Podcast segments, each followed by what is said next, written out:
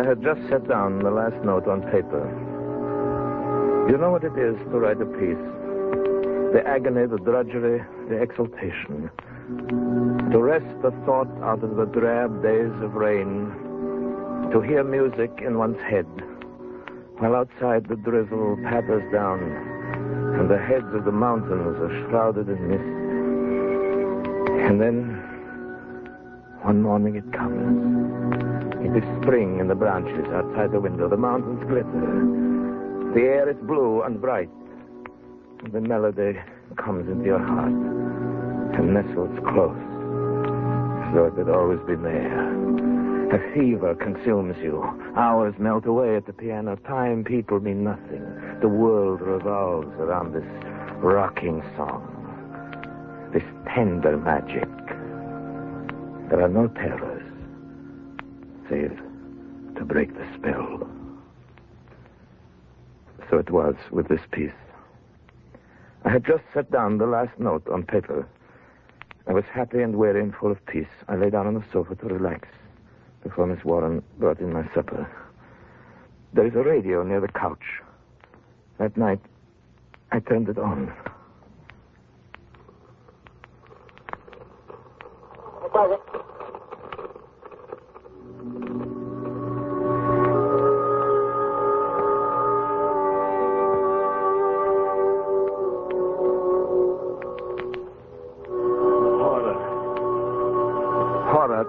Upon me sometimes out of the shadows, like an animal thing.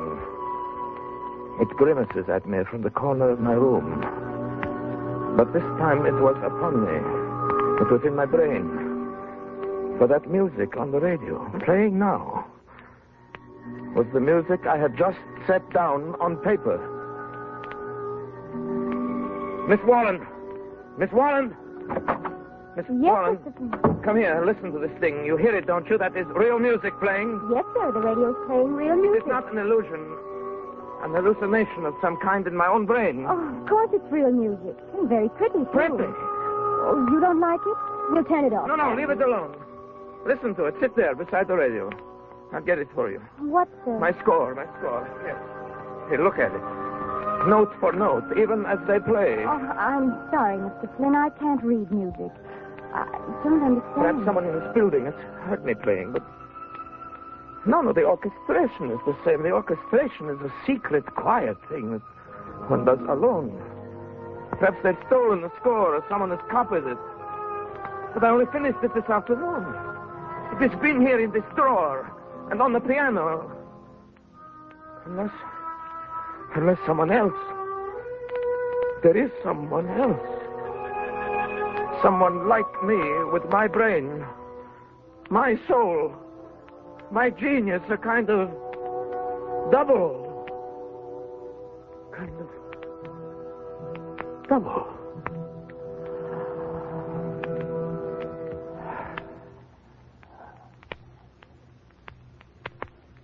It's over now, sir. Do you want me to turn it off? No, no. No, no, see what they announce. See what they dare to say. We have been listening to the Elegy for Orchestra, Opus forty-two, by Henri Lefebvre. This concludes... Henri Lefebvre. Henri Lefebvre. Huh? Huh? Henri Lefebvre. After she left, I sat there staring at the freshly written pages. My brain was reeling. It was my music, every little note, every turn of phrase. The silent radio faced me like a mocking, sardonic sphinx. Adolphus, my good fellow. Oh, Picard. Excuse me, old friend. Miss Warren, did you call the broadcasting station? Yes, sir. And what did they say? Calm yourself, What did they say, Miss Warren? Oh. Oh, Mister Picard, I'm afraid. They said, Adolphus, that it was composed by this Henri Lefebvre, an old piece. He wrote it nearly fifteen years F- ago. fifteen years ago, but I finished it today. If if I'd remembered it, Picard, even in my own subconscious, it would have flowed out like a dream, but I had to struggle. Look at these erasures and these cuts, this colder. Mm. And you say it was exactly this way on the radio? Exactly, as though they had copied out the parts in the twinkling of an eye, and an orchestra was reading my score. Very strange. The man either stole my piece somehow, or Or else there's some terrible coincidence, some simultaneous, crooked streak of identical inspiration that leaped across the world. But things don't happen. Fifteen, fifteen years ago, they said. Fifteen years ago, he set it down. And finally, like a, a wave traveling slowly across a boundless ocean, it came to me. Adolphus. Who is this Henri Lefebvre? He was a rather a famous composer. But what's happened to him? Is he still alive? I don't know, Adolphus. I'm not a musician. But could you find out for me soon? I suppose I could, but do you really think it wise? What good would it do you to see this man, this perfect stranger? I must confront him, do you hear? There is some horrible linkage between this man and myself, some string vibrating in his brain, which has caused a like vibration in my own. I must find him. I must somehow break the spell. And supposing this Henri Lefebvre is dead? Dead or alive. I, I, I must find him. I must find him, Picard. I must find him.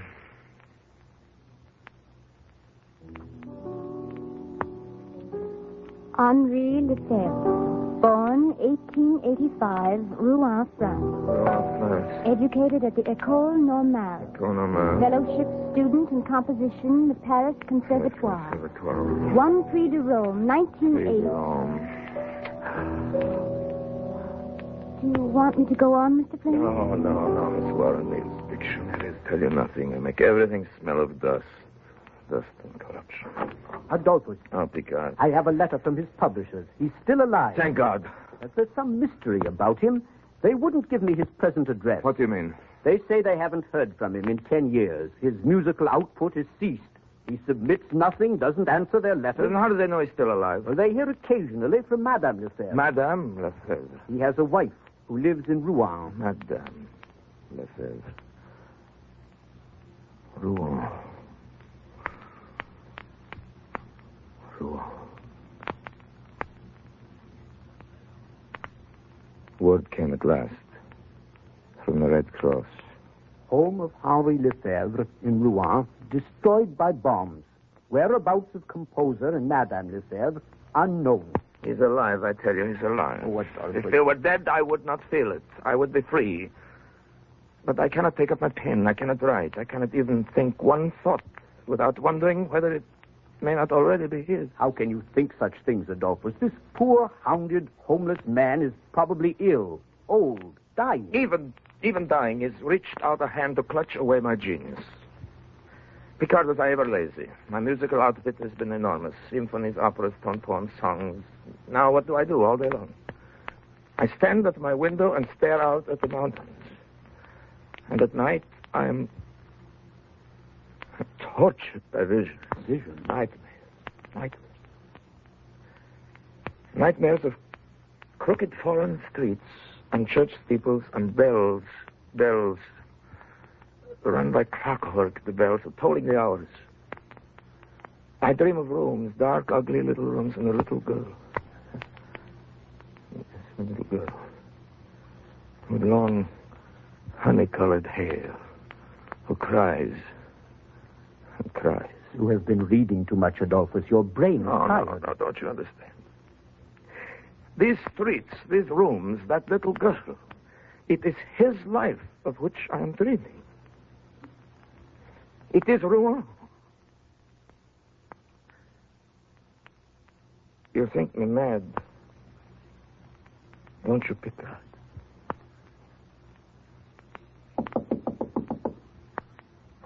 Mister Picard? Yes? There's a lady downstairs to see Mister Flynn. Lady?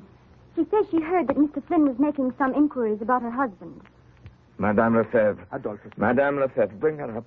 Bring her up at once.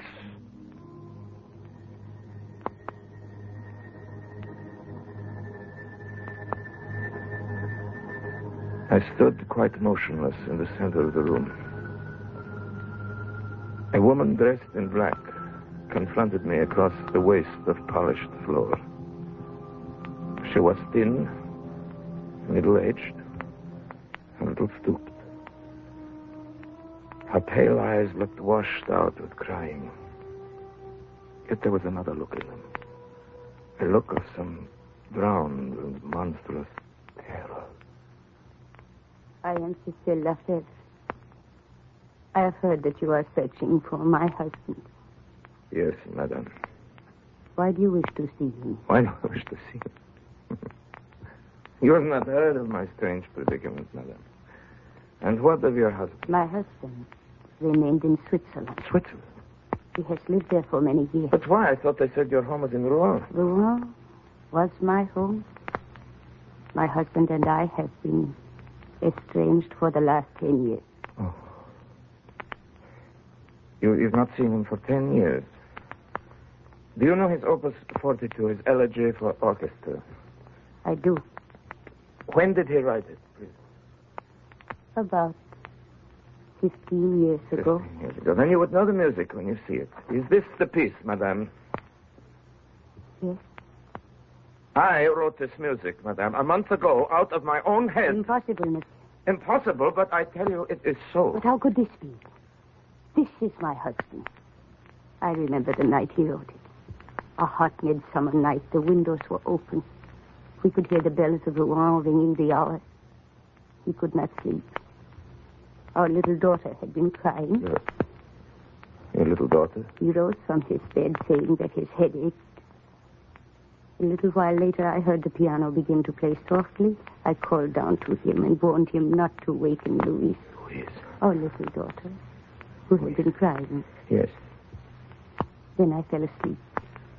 Next morning, when I woke up, the bed was empty. He was downstairs at the piano, writing out the final chord. Go on. He said it was her piece. It belonged to Louise. And that he had been thinking of her crying all the time he set it down.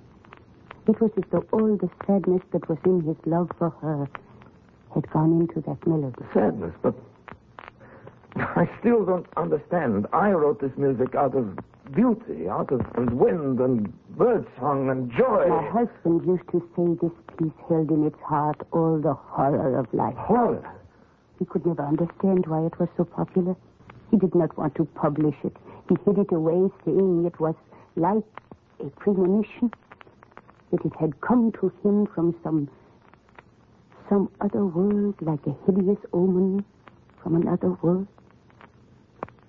And he was right, monsieur. How do you mean? Our little daughter, Louise. She died a little while later. Madame Lefebvre. I beg your pardon for crying. I do not want to see your husband or hear this music ever again. My search is ended. Do you believe in ghosts, madame? No. I've been through too much to believe in poor, sad ghosts. Oh, but I, I do. I believe that neither your husband nor myself wrote that piece. There is some further horror. Some demon force at work in this music. It captured him. It is captured me. I do not know. My husband was always a wretched, melancholy man. Tell me, Madame Lefebvre, did your husband write any music after he wrote this piece? Not much more. You mean it wrecked his brain as it has wrecked mine, leaving him without inspiration? No, no, it was not that. He continued to write. He still writes, but nothing he has written for ten years has had any meaning. What do you mean? Mister Flynn, have you not already guessed the truth? My husband has gone mad. He mad. has been mad for the last ten years, shut up in an asylum in Switzerland. Oh. I have told this to very few people. It is a form of horrible neurosis. Work neurosis, the doctors call it. He seems to have lost his heart. The events of his past life are meaningless to him. He has forgotten Rouen. He has forgotten me. He has forgotten our little dead Louise. Oh, terrible. Now he sits in a bare room and writes music all day long. He has become a slave, a machine.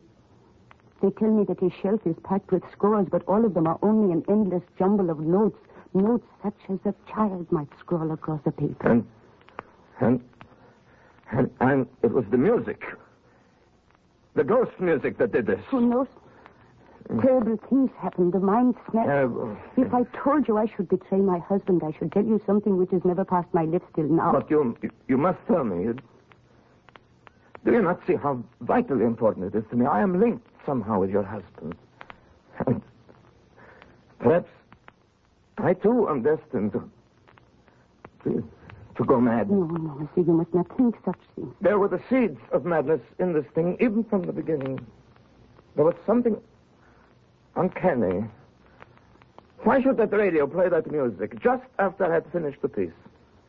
Why should you, you, a perfect stranger, have come here and found me? Mister Flynn, believe me, people do not go mad so easily. To be destroyed as my husband was destroyed, one must have deep sadnesses and love. One must have human ties, a wife, a beautiful little child. You have no such ties, have you?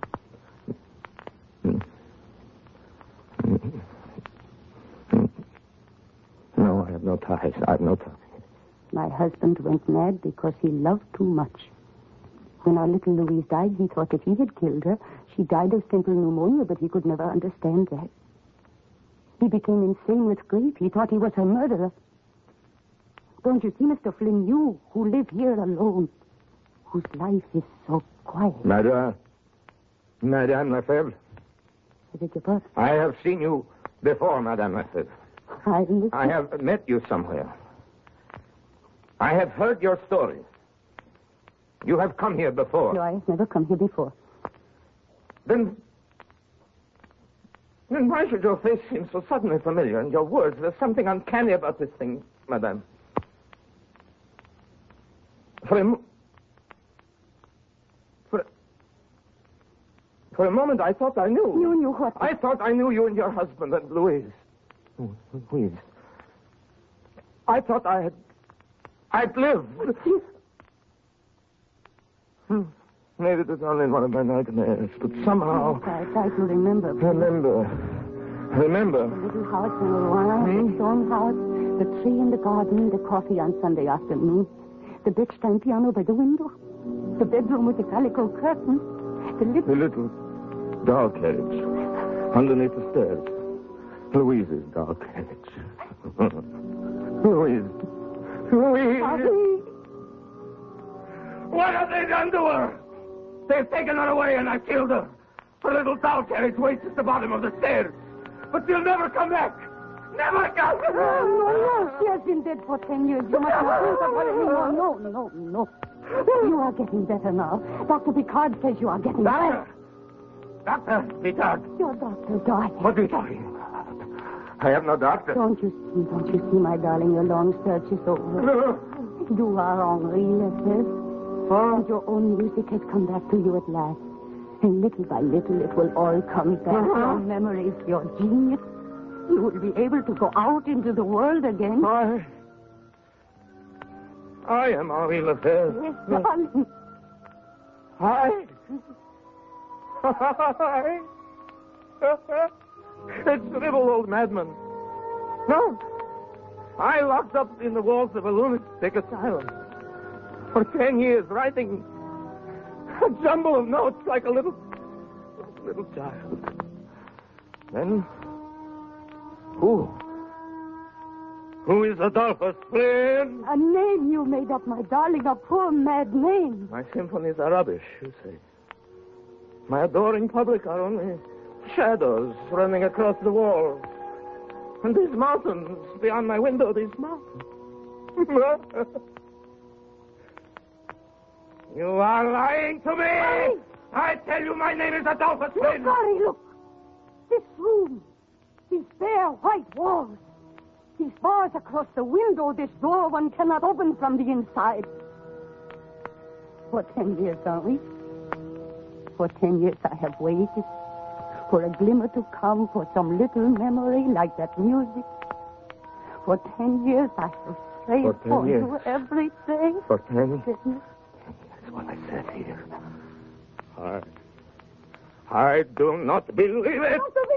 Henri, my dear fellow. You call me Henri, too? I cannot tell you how happy I am, Madame Lefebvre. The experiment has worked beyond our fondest hope. He can't.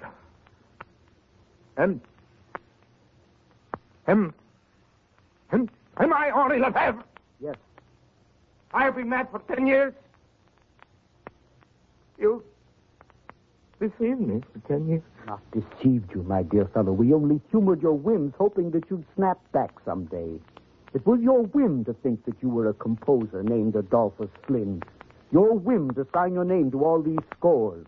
Your whim to live utterly alone and work all day and half the night. You were quite happy until one day a little piece you'd composed for your daughter long ago came back into your mind. Memory began again. You began the search for your lost self. Naturally, after ten years, one cannot be cured overnight.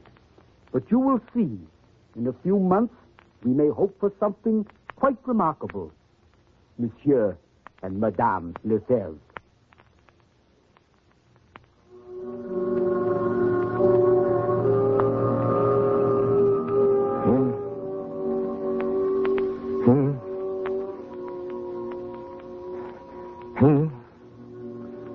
In a few months. In a few months. In a few months. In a few months, I would be able to go back. I would... I would take up the threads of my old life like Henri Lefebvre.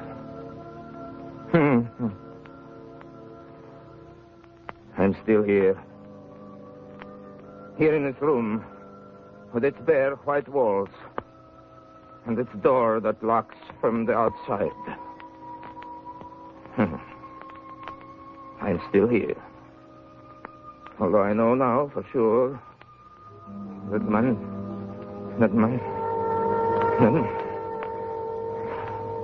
that my name is Henri Lefebvre.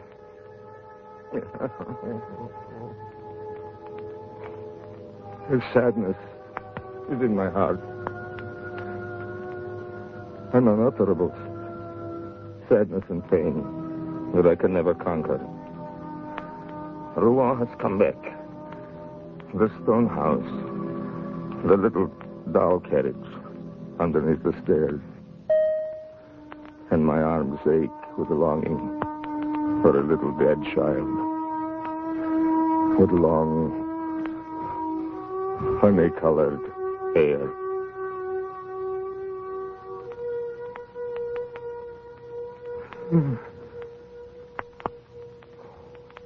There is no music in me now.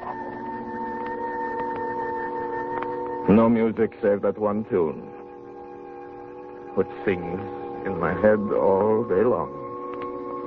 My song for Louise. If I could only get it out of my mind, I might be able to work again. I might be happy. As, as, as, as, as, as, I, as I once was happy. I might look out of my window and find a symphony and a sunset on the mountains. That is why I will not go back. I will not leave this room. I will not leave this room until I find him again. Until I find Adolphus Flynn.